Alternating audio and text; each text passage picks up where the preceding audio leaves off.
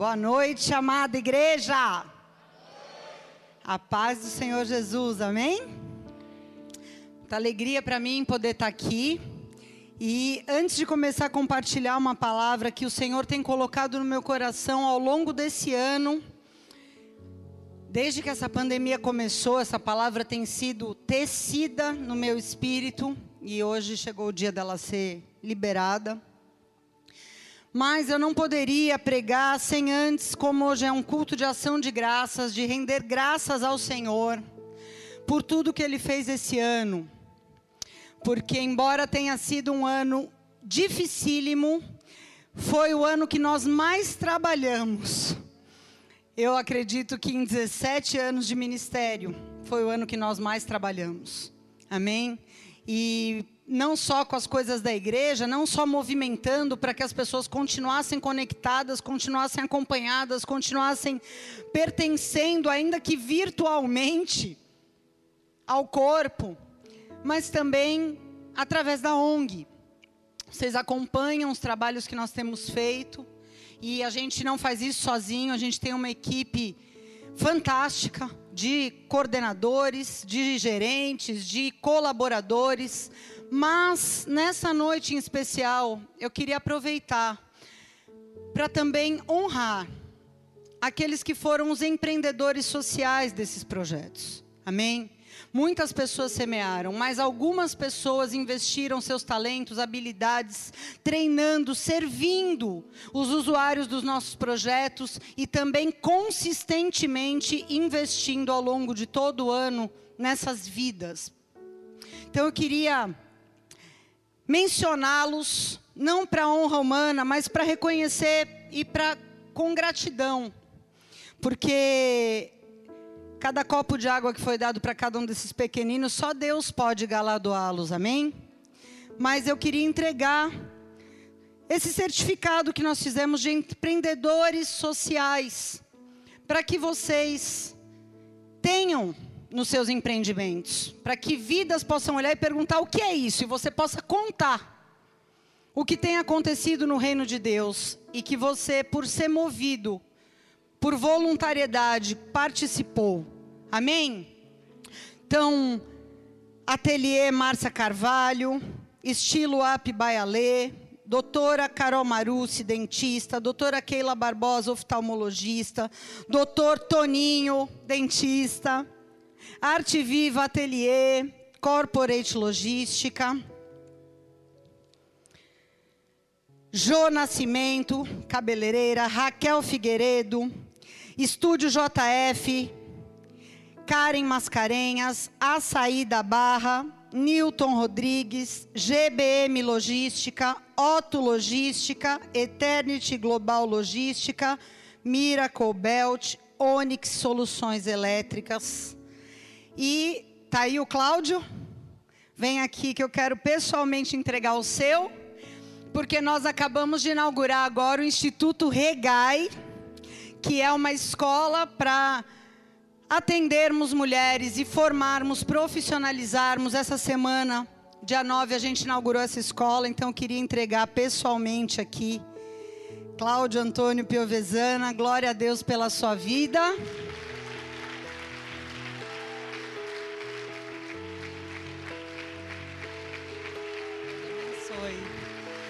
Grande testemunho que Deus fez na vida desse homem, de Deus está fazendo. Um dia ele vai dar esse testemunho aqui, amém? De púlpito.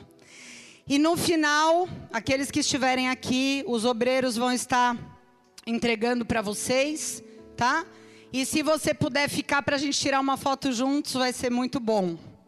Muito obrigada, em nome de Jesus, em nome da ONGs Vidas Recicladas, em nome do pastor Eric da pastora Sheila e do Bruno Barreto, que é o presidente da ONG. Amém? Dê uma salva de palmas a Jesus.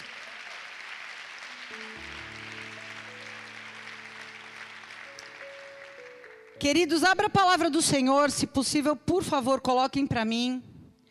Marcos capítulo 8, vamos ler do 11 ao 21.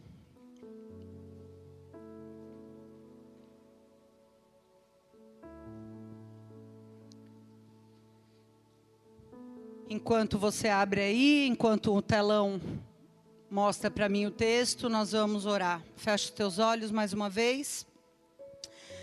Pai querido e amado, eu quero te agradecer, porque o Senhor é bom, a tua bondade, a tua misericórdia tem alcançado as nossas vidas e só por isso nós estamos aqui. Não há nada em nós de bom que possa ter nos trazido até aqui, até o dia de hoje, sobrevivendo a essa crise, sobrevivendo a tamanha opressão que está sobre a nação brasileira e sobre a face da terra. Mas pela tua bondade, o Senhor nos traz nessa noite a esta casa.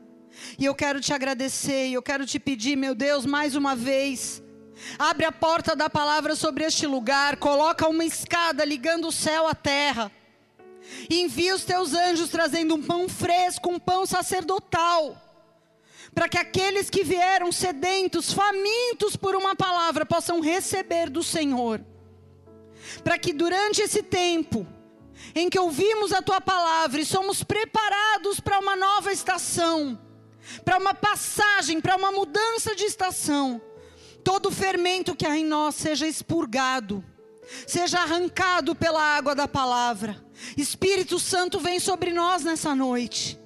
Oh meu Deus, só o teu Espírito pode nos convencer do pecado, da justiça, do juízo do Senhor e de toda e qualquer verdade espiritual. Por isso eu te peço, Espírito Santo, vem e faz aquilo que eu não posso fazer, que pessoa alguma pode fazer nesse lugar. Nós te damos honra, glória, louvor, ações de graça e bendizemos o teu nome, porque o Senhor é bom e nós te amamos. Em nome de Jesus. Amém e amém. Aplauda bem forte ao Senhor. Vamos ler, queridos, do versículo 11 ao versículo 21. Diz assim: alguns fariseus vieram ao encontro de Jesus e começaram a discutir com ele. Para pô-lo à prova, exigiram que lhes mostrasse um sinal do céu. Ao ouvir isso, Jesus suspirou profundamente e disse: Por que esse povo insiste em pedir um sinal? Eu lhes digo a verdade: não darei sinal algum aos homens dessa geração. Então ele os deixou, entrou de volta no barco e atravessou para o outro lado do mar. Os discípulos, porém, se esqueceram de levar comida. Tinham no barco apenas um pão.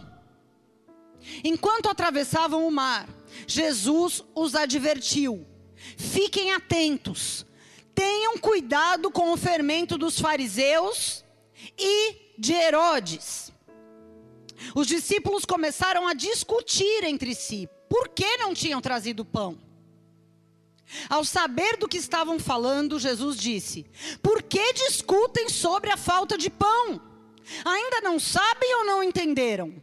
Seu coração está tão endurecido ou não compreendem?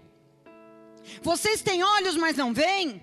Têm ouvidos, mas não ouvem? Não se lembram de nada?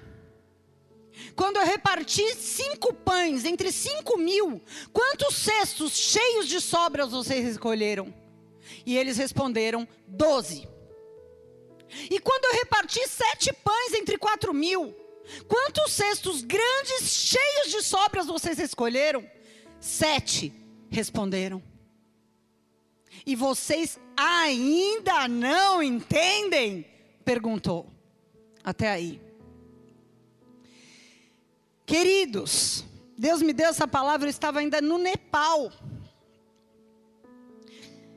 E ao longo do ano, Deus foi falando muitas coisas ao meu coração que foram complementando. E agora, ali no louvor, quando nós estávamos adorando, o Senhor me falou uma última coisa. Nós estamos aqui num culto de fechamento de ano, de encerramento passando para um outro período já, porque a gente já está se antecipando, a gente não é aqueles que esperam dia 31 de dezembro, amém? Dezembro é um mês morto praticamente. Nós já podemos começar a fazer a nossa revisão do ano agora. E o que acontece? Se você conhece a história da Páscoa, e a palavra Páscoa em hebraico significa passagem passagem de uma situação para outra passagem da escravidão para a liberdade, do Egito para a terra prometida passagem, transição. Mas junto com a Páscoa havia a festa dos pães sem fermento. E eles eram obrigados a vasculhar a casa, a vasculhar a tenda, a vasculhar cada pertence para verificar se não havia fermento em nada, para que eles pudessem participar dessa passagem. Então escute bem o que eu vou falar. O tema dessa mensagem, se você quiser colocar ali, data show, é o fermento dos fariseus e o fermento de Herodes, que precisa ser expurgado das nossas vidas se nós quisermos passar desta para uma melhor no bom sentido da palavra. Amém? Nós precisamos investigar, porque fermento é algo muito sutil, muito ínfimo. Você precisa investigar se existe fermento em você, e a palavra é a lupa que nos ajuda a fazer essa investigação nessa noite. Como é que isso vem a nós nesse momento, nesse ano especificamente. Eu não tenho dúvida de que a crise que nós estamos vendo é uma crise sem precedentes na história da humanidade, porque foi algo sincronizado, foi algo global. Já houve muitas crises, já houve muitas quebras, muitas guerras, já houve duas guerras mundiais, já houve situações de epidemias graves em vários lugares, mas como essa, não existe registro histórico e precedente de alcance tamanho. E as crises vão bater a nossa porta, batem a nossa porta para testar duas coisas basicamente. Primeiro, do que nós somos feitos. E segundo, quem é Jesus para nós? Se não fossem as crises, nós nunca saberíamos a resposta correta dessas duas perguntas. Do que, que eu sou feito? E quem é Jesus para mim? Se você tivesse uma vida linear, sempre boa, constantemente tranquila, você nunca teria uma resposta precisa. Eu posso te afirmar isso acerca de quem você é e de quem Jesus é para você. Amém? Porque uma coisa é fato: o verdadeiro caráter de uma pessoa, ele se manifesta não é nos dias bons, é no dias mal, no dia mal. Se você quer conhecer uma pessoa de verdade, você precisa olhar para ela durante as crises. Você precisa olhar para o comportamento dela durante as frustrações, durante as enfermidades, durante decepções, durante perdas. E aí você vai descobrir quem é aquela pessoa e quem é Jesus na vida dela. E se você quer se conhecer, porque nós não nos conhecemos, infelizmente, nós achamos que somos uma coisa, mas quando a crise vem, a gente descobre muitas vezes que nós somos outra. Se você quer se conhecer, eu quero te dizer, não desperdice as crises. Porque as crises são as trevas que Deus usa para revelar quem você é. Se você é da época que você. Não sei quem que é da época aqui, acho que todo mundo, né? Da época que se revelava foto que você levava o filme na Kodak, que que ele pegava aquele negativo e ele ia para onde? Para uma sala escura, ele ia para as trevas e as trevas revelavam a foto. E assim com as nossas vidas também. Amém? As trevas revelam a verdadeira foto da nossa alma, a verdadeira foto do nosso caráter, a verdadeira foto do nosso espírito. Então, no meio de tantas coisas graves, absurdas, coisas que a gente nunca imaginou que aconteceriam, que estão acontecendo e que ainda vão acontecer, nós falamos muito sobre isso aqui no sábado, no treinamento de escatologia. Mesmo para quem anda com Jesus há muito tempo, foi um ano difícil. De muita ansiedade, de incertezas, de tensão. Sim ou não? Mesmo para pessoas maduras. E no começo do ano eu me recordo que num dos cultos, não foi nem numa pregação, num momento de louvor, o Espírito Santo falou através de mim que ele abalaria todas as coisas, não sei quem vai se lembrar disso, mas que tudo que pudesse ser abalado, Deus iria abalar, e isso não tinha pandemia, não tinha nada acontecendo ainda, e foi o que aconteceu, porque foi o Espírito e não eu que disse. O Espírito nos avisou que tudo que pudesse ser abalado seria abalado, e isso vem revelando quem nós somos e quem Jesus é para nós. Porque toda crise faz uma separação entre ovelhas e bodes, entre meninos e homens, entre impostores e fiéis. A crise mostra se Jesus realmente é o amado da nossa vida, como a gente canta. Se Jesus realmente é o nosso melhor amigo, se Jesus é a nossa vida, ou se ele é só um padeiro que nos fornece o pão nosso de cada dia. A crise mostra se ele é o nosso Senhor ou se ele é um mero padeiro para nós. E aqui nesse texto que a gente leu, nós vemos Jesus primeiro sendo pressionado pelos fariseus. Me dá um sinal, me dá um sinal, me dá um sinal. Os fariseus pressionando Jesus. Algumas traduções deixam muito claro que Jesus se irrita. Nós lemos aqui que ele suspira e foge deles. Se irrita e foge para um barco com seus discípulos, que aparentemente era uma companhia melhor do que os fariseus, só que não. Jesus achou, vou fugir desses religiosos que ficam me pedindo sinal, vem aqui, meus, meus amigos, vamos ali para o barquinho, é nós. Chega no barco, Assim que eles embarcam, eles se dão conta que havia 13 pessoas e só havia um pão. Diga, um pão. Não preciso ser muito inteligente para saber que um pão para 13 pessoas não vai dar. 13 homens adultos, barbados, para um pão, na hora que a fome apertar, vai faltar para alguém, vai dar treta. Sim ou não? Sim ou não? Vocês estão comigo? E quando eles se dão conta de que ia faltar, acontece com eles o processo natural que acontece na vida de quase todo mundo. Eu não vou generalizar, porque tem pessoas que já estão num nível de fé mais avançado. Mas, via de regra, quando a escassez bate na porta, quando a gente vê que a conta não vai fechar, consequentemente vem uma ansiedade e Jesus percebeu a ansiedade deles e já se antecipou.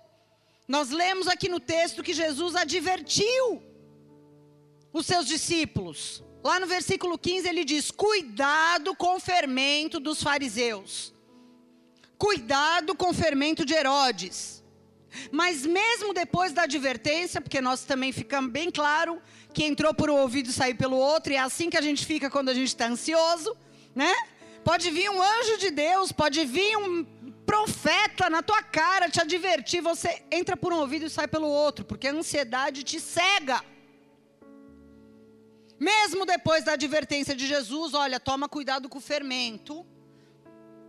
Começa uma contenda entre eles, começa uma discussão. E é assim na vida de muitos. Tá tudo bem, até faltar alguma coisa. Até vir um prejuízo. Até acontecer um evento inesperado que não vai deixar a conta fechar. Aí o tempo fecha, a harmonia acaba, a alegria vai embora. Um quer ficar culpando o outro. Foi você que não trouxe o pão, mas você que tinha que ter lembrado. Mas por que, que você não pensou antes? Quem é a culpa disso aqui? Vamos achar um culpado, né? E foi o que aconteceu com eles. Por quê? Porque a escassez, a crise, tem esse poder de gerar ansiedade na maioria das pessoas. A ansiedade gera desequilíbrio. E o desequilíbrio gera atritos. Mas o parêntese principal é que nós não estamos falando aqui dos fariseus. Nós estamos falando aqui dos doze que iriam mudar o mundo. Então são pessoas que eu, eu gosto muito de ler essas coisas na Bíblia porque eu me consolo com a miséria alheia. Amém? Quando você vê 12 não, 11, né? Porque um era Judas, mas 11 pessoas que viraram o mundo de cabeça para baixo, tendo esse tipo de luta na mente, você vê que existia um lado humano nesses homens. Amém? E que Deus conhece a nossa estrutura, Ele sabe que nós somos pó, e assim como a advertência foi dada para Ele, Jesus vem nos dar a mesma advertência nesses dias. Cuidado com o fermento. É o que Jesus tem para falar para nós dois mil anos depois, dia 12 de novembro de 2020. Por quê? Gálatas 5,9 diz: um pouquinho de fermento leveda contamina toda a massa.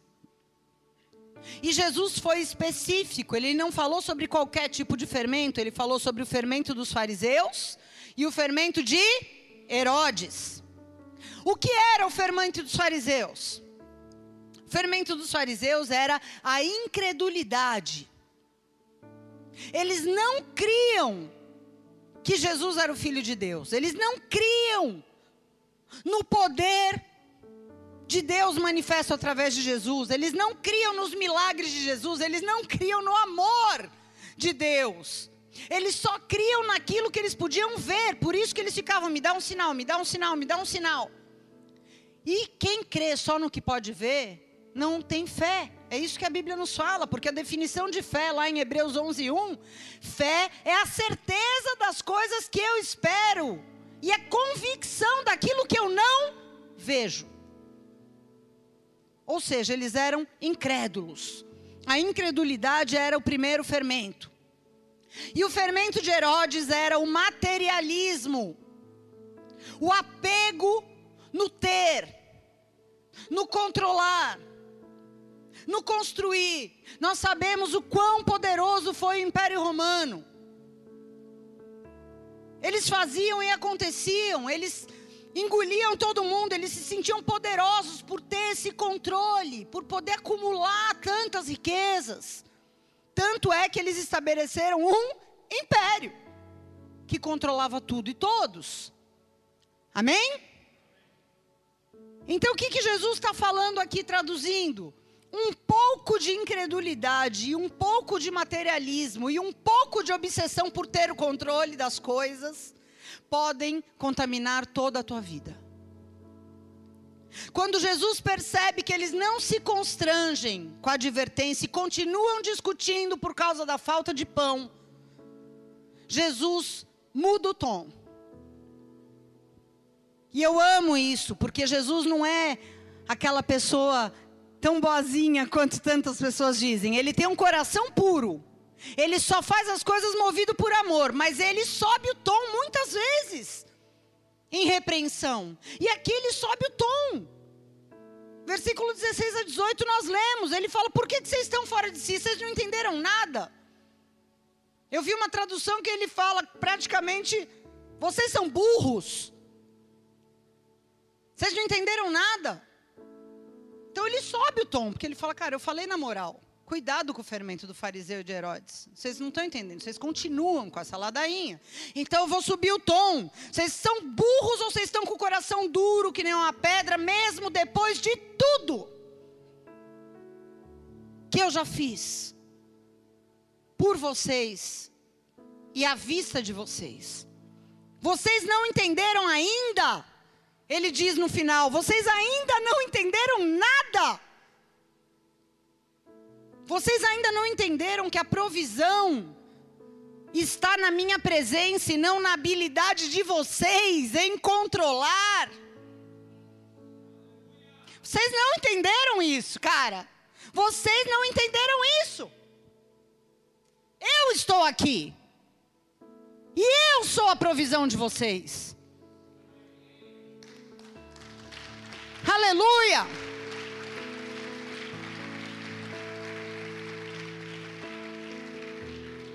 Queridos, todo o tempo o inimigo da nossa alma, ele fica salpicando esses fermentos em nós. Ele anda com um pote de royal e ele fica fazendo assim. Você vai andando na rua e ele está assim do lado. Salpicando fermento em você. Todo dia, 365 dias por ano. Por isso que na Bíblia tem 365 não temas. Porque todo dia ele vem salpicar incredulidade, desejo de controle, materialismo. Mas nós precisamos crescer. Nós precisamos amadurecer. E é por isso que Jesus permite as crises. É por isso que Jesus nos coloca em estreitos. Porque Ele quer que a nossa fé amadureça, que a nossa fé se desenvolva, que a nossa fé cresça. Uma fé que vence o fermento dos fariseus. Pode salpicar esse fermento, porque aqui não pega mais a minha fé. Tem uma envergadura então Jesus quer que nós aprendamos a identificar o fermento e a nos posicionarmos com uma fé que vence a incredulidade e com um contentamento com o que nós temos, que vence o materialismo e o controle. Vou explicar melhor. Por quê? Se Jesus está conosco, e se nós estamos olhando para Ele e não para a falta de pão, porque vamos combinar, os discípulos não estavam olhando para Jesus, eles estavam olhando para aquele um pão e discutindo, não vai dar, mesmo se for um doze avos para cada um, não vai dar, vai faltar, vai. Eles não olharam para Jesus em momento nenhum.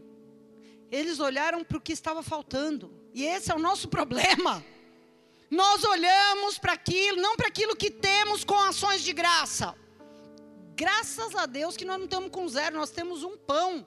E Jesus está conosco. Vamos olhar para Ele, que esse um pão vai render. Esse um pão, alguma coisa vai acontecer. Essa era a mecânica. Mas para isso é preciso ter fé, contentamento e abrir mão do controle. Eles não fizeram nenhum dos três, porque o fermento dos fariseus e de Herodes já tinha salpicado o coração deles. A crise pode nos matar ou nos promover. Grave isso no teu coração. Toda vez que você viver uma crise, você tem essa certeza: isso aqui pode me matar ou pode me promover. Isso aqui pode me matar, pode matar minha fé, pode matar meu casamento, pode matar meu projeto, pode matar minha empresa. Porque muita coisa pode morrer quando a incredulidade entra ou quando o nosso controle é abalado, porque muitas pessoas não admitem perder o controle da situação. Essa é a verdade. Talvez a grande maioria das pessoas não admita. Talvez ela nunca vai verbalizar isso. Fala, não, Deus está no controle. Mentira! Quando você perde o controle, sua fé vai para o nível quase zero. Você se revolta, você murmura, você, seu semblante cai, você mingua. Então Deus não está no controle. É você que está e você não admite não estar. Fermento de Herodes, espírito de controle. E aí Jesus diz: escuta aqui, quando eu reparti cinco pães para cinco mil pessoas, quantos cestos sobraram, cara? E eles respondem: doze. Sobraram. Quando eu parti sete pães para quatro mil, quantos cestos sobraram? Sete. E foi mais do que suficiente, porque eu estou falando de sobra. Por quê? Porque as pessoas estavam olhando para mim. É por isso.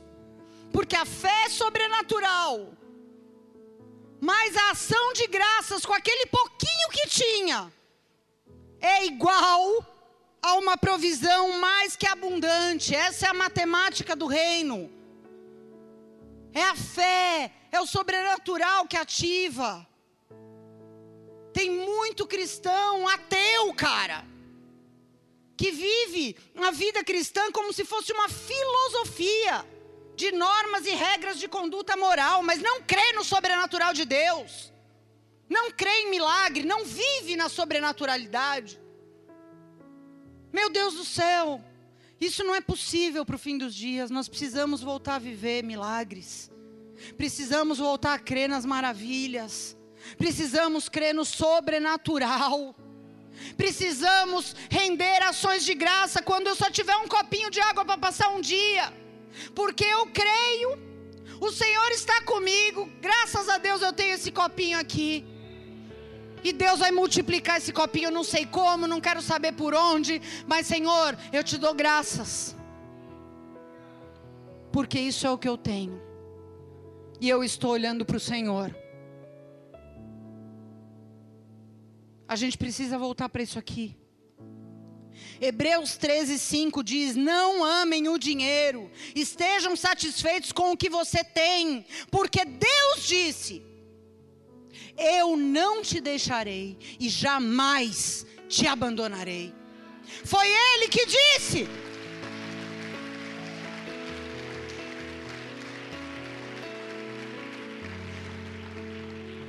Querido, deixa eu te falar uma coisa. Se Jesus é o teu Senhor e não o teu padeiro, se Ele é o teu Senhor, você não terá problema nenhum no tempo da crise. Nenhum! Obrigada pelos três améns.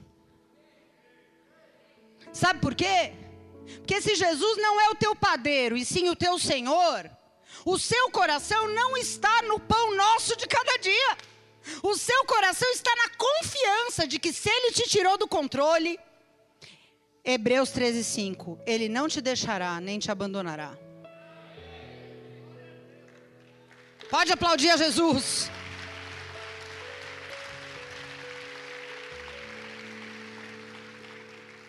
Quando a gente está falando de incredulidade, de materialismo, nós não estamos falando de consciente, subconsciente, psicologia. Nós estamos falando de batalha espiritual. De entidades demoníacas ocupando o lugar que é de Cristo na tua vida. Batalha espiritual. Estamos falando de principados que querem tirar Jesus do trono da tua vida. Os fariseus não criam, por quê? Porque eles eram hipócritas religiosos. Eles faziam cultos, faziam reuniões, faziam sacrifícios, levantavam as mãos, sabiam a lei de cor, mas não criam. Isso é hipocrisia. Eles se apoiavam na própria justiça, no tamanho de obra que eles faziam, no tanto de dízimo que entregavam. Eles se apoiavam nisso, eles não reconheciam Jesus como Senhor, porque o príncipe da religião não é Jesus, é Beuzebu.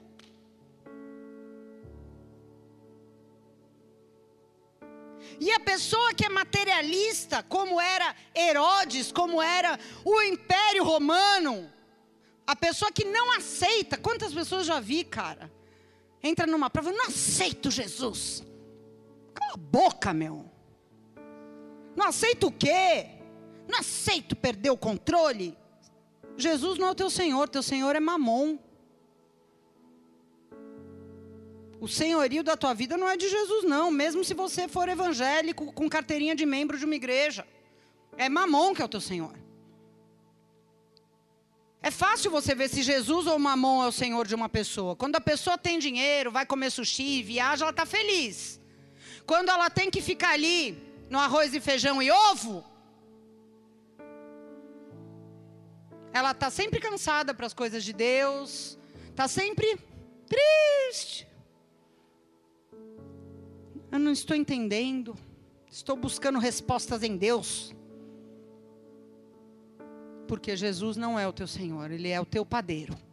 E quando o padeiro não entrega o pão do jeito que você queria, você fica revoltado. Porque você quer ter o controle, você não quer entender o que a crise quer revelar para você, para que você cresça, se desenvolva e vire um cristão maduro.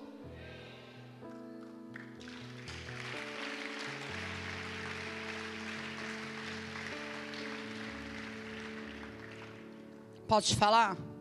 Muitas pessoas falam, ah, a, a, forma como você se relaciona com as pessoas diz muito sobre você, é verdade. Mas a, falta, a, a forma como você se relaciona também com as coisas materiais que Deus te dá ou não, também diz muito sobre você. Revela o teu coração. Revela o impacto que isso tem sobre a tua vida quando é tirado.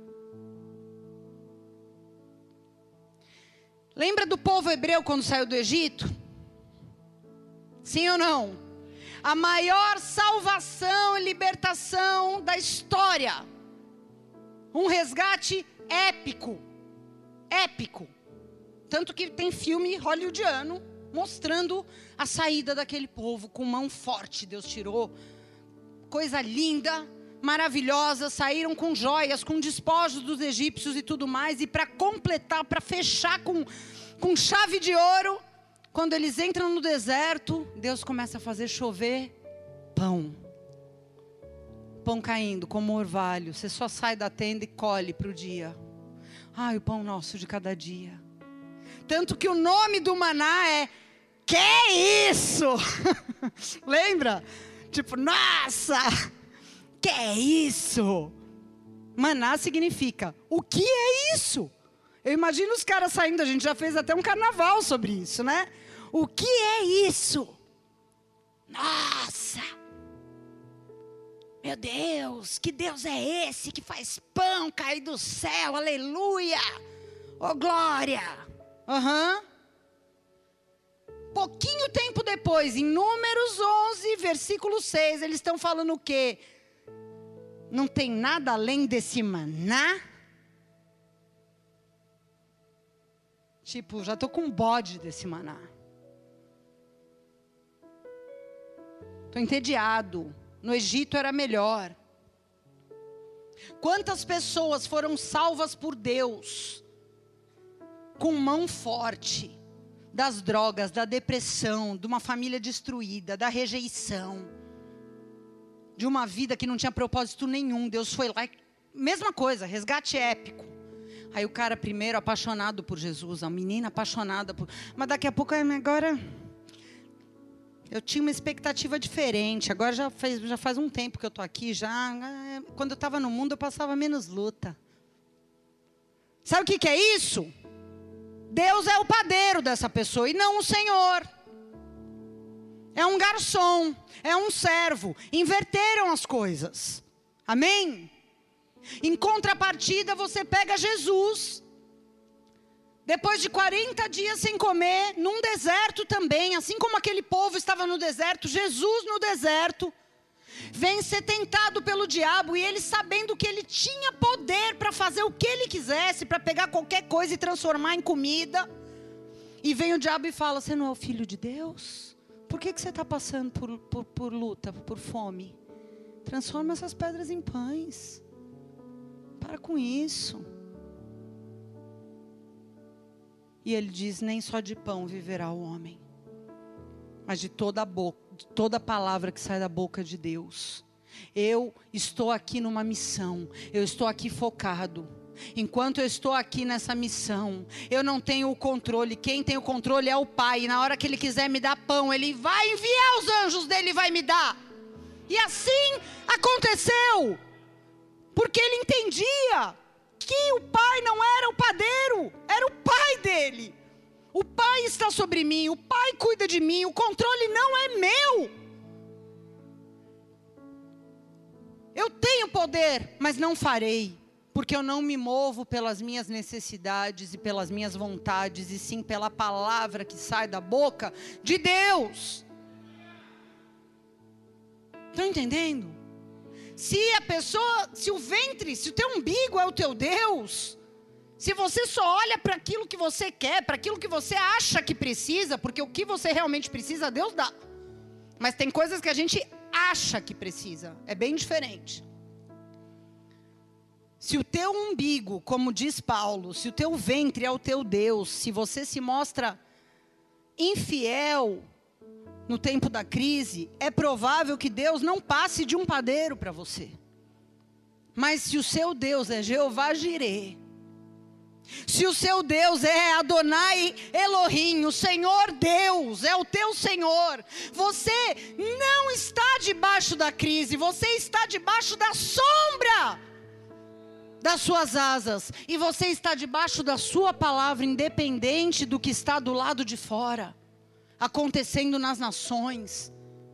Foi o que aconteceu com o povo de Deus. Quando veio a fome sobre o Egito, eles ficaram numa ilha verde ali, chamada Terra de Gozem, porque eles não estavam debaixo da crise do Egito, eles estavam debaixo da palavra.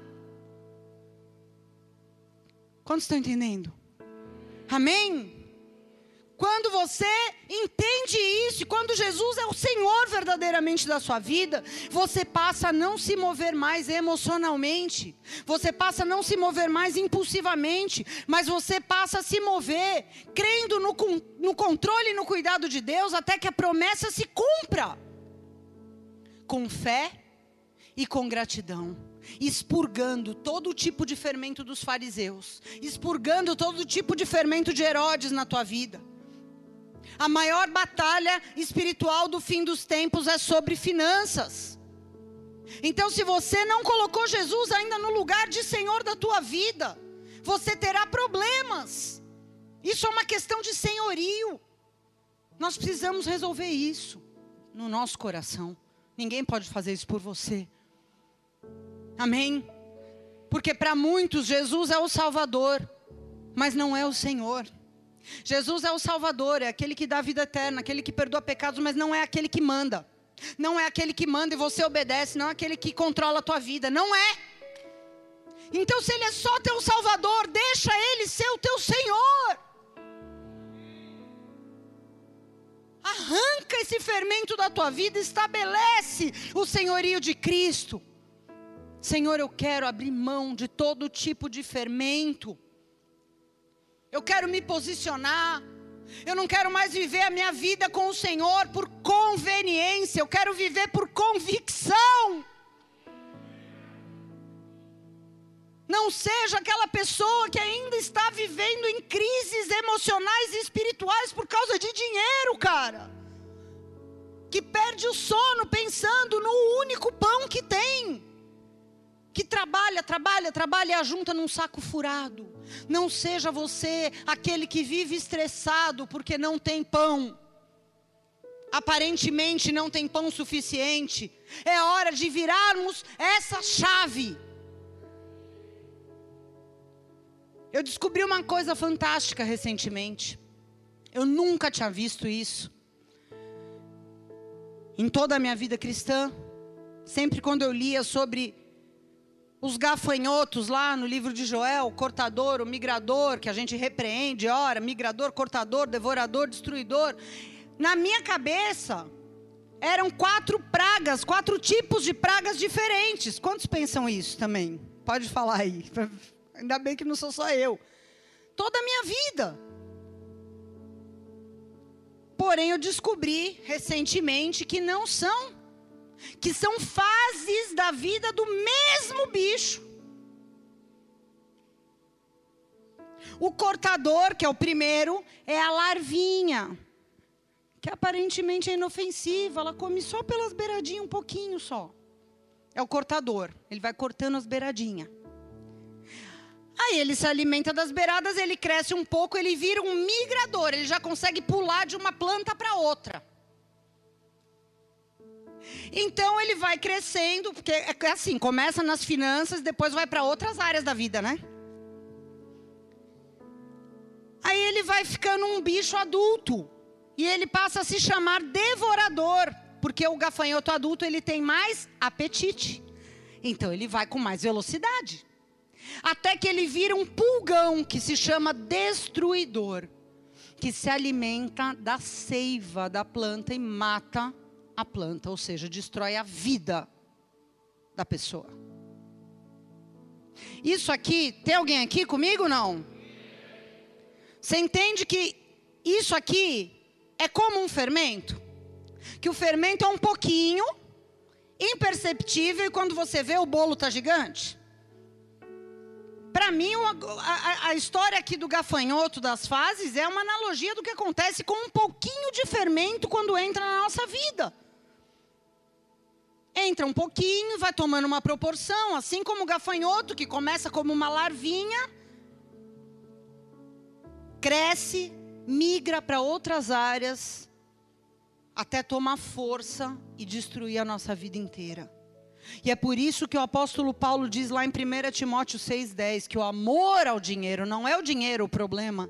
O amor ao dinheiro, o materialismo, o apego, o, o desejo de controle é a raiz de todos os males. E ele diz: por causa desse amor, ao dinheiro, muitos se desviam sim da fé. Porque por amor ao dinheiro, pessoas deixam princípios de lado. Por amor ao dinheiro, pessoas quebram votos. Por amor ao dinheiro, concessões são feitas, prioridades que antes eram do reino, quando a pessoa não tinha nada, passam a, a ser colocadas em último plano. Não vou deixar nem em segundo plano, em último. Mas Deus está nos chamando para virar a chave, para tomar decisões. Pastora, como é que eu faço isso? Mateus 6,19 diz: Não ajuntem tesouros aqui na terra, onde as traças e a ferrugem os destroem, e onde os ladrões arrombam casas e os furtam. Ajuntem seus tesouros no céu, onde traças e ferrugem não destroem, onde ladrões não arrombam, nem furtam. Onde estiver o seu tesouro, ali também estará o seu coração. Aqui está a chave. Faça o câmbio. Vou te explicar melhor. Troque a sua moeda em recursos materiais pela moeda do céu. Vou te dar uma analogia prática. Quando eu vou para a Índia, se uma pessoa me der falar, eu quero dar uma, um milhão de reais, pastora, para você ir para a Índia, ok. Se eu for para a Índia com esse pacote de um milhão de reais, sem trocar, eu chego lá no aeroporto em Bangalore com um milhão de reais, eu não tenho nada. Porque lá o real não vale nada e lá não tem como trocar real em hipótese nenhuma. Então eu chego lá com um milhão de reais, mas lá eu não sou milionária. Eu sou pobre. Estão comigo? Mas se eu trocar esse um milhão de reais aqui no Brasil, antes da minha partida, pela moeda que eu vou usar lá. Eu vou chegar lá na Índia e eu vou estar com muito dinheiro. Porque eu troquei antes. Escuta, você está indo para Nova Jerusalém. Faça o câmbio aqui. Faça o câmbio aqui. Construa tesouro no céu agora. Faça o câmbio agora. Não vai dar para você chegar lá diante de Deus e falar: Senhor, eu tinha cinco imóveis, eu, eu deixei cinco imóveis para os meus filhos. Eu tinha carros. Eu fiz isso, eu fiz aquilo. Mas, cara, você vai voltar só com a roupa do corpo no caixão. Você não vai levar. E a traça vai corroer. Mas se você fizer o câmbio aqui, quando você chegar lá, você vai ser rico lá. É isso que está dizendo aqui em Mateus 6. Construa tesouros nos céus. Aquilo que Deus dá na sua mão aqui não é para você construir um império como um Herodes. É para você investir no órfão, é para você investir na viúva, é para você edificar projetos do reino, é para você ter uma mentalidade de reino. Faça o câmbio da moeda agora para a moeda celestial. Esse é o tempo. Você está indo para Nova Jerusalém com passagem só de ida. Seja rico lá. Seja rico lá. Faça o câmbio aqui, seja rico lá. Coloque o reino em primeiro lugar e a sua justiça. Porque se o teu coração estiver lá, se o teu coração estiver naqueles que não têm nada, eu te garanto que esse Senhor, que não é um padeiro para você, mas que é o teu Senhor, Ele vai te alimentar, nada vai te faltar. O Senhor vai te abençoar, porque Deus, Ele abençoa, Ele dá semente ao que semeia, Ele não dá semente ao que retém. Ele suprirá você em todas as suas necessidades, segundo as riquezas dele, em glória. Ah, mas assim eu não vou ficar rico. Mas você, posso te falar, pode não ficar rico, mas vai ser próspero. Porque prosperidade não se resume a dinheiro. Prosperidade é paz, alegria e justiça no Espírito Santo. Você pode não alcançar tudo que você almeja, mas você vai viver sobrenaturalmente, porque a tua fé ativa o sobrenatural. Você pode não ter o maior patrimônio comparado com outras pessoas, mas tudo bem, você vai ter liberdade no espírito, porque mamão não vai botar um cabresto em você.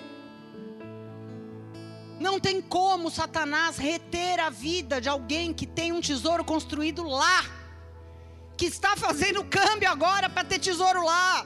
Não tem como, é incompatível com a palavra de Deus. Se o senhorio é de Jesus, se é o Espírito Santo e não você que controla as suas decisões. Não tem como, onde o Espírito de Deus está, a liberdade. Jesus estava dizendo para aqueles discípulos: vocês não entenderam nada. Eu salvei a vida de vocês, eu tirei vocês da pesca, eu estou levando vocês comigo. A gente não tem onde reclinar a cabeça, mas nada tem faltado. Vocês não entenderam nada. Aquele que salvou a tua vida com tão grande salvação que te trouxe até aqui, ele não te deixará, ele não te abandonará. Nunca mais duvide disso. Nunca mais duvide disso, que todo fermento de incredulidade, que todo fermento de materialismo e controle seja expurgado das nossas vidas. Hoje, que o Senhor nos leve à maturidade, que essa passagem após esse fermento expurgado seja uma passagem para maturidade. Oribasturianda namachou, fica de pé no teu lugar, se coloca de pé.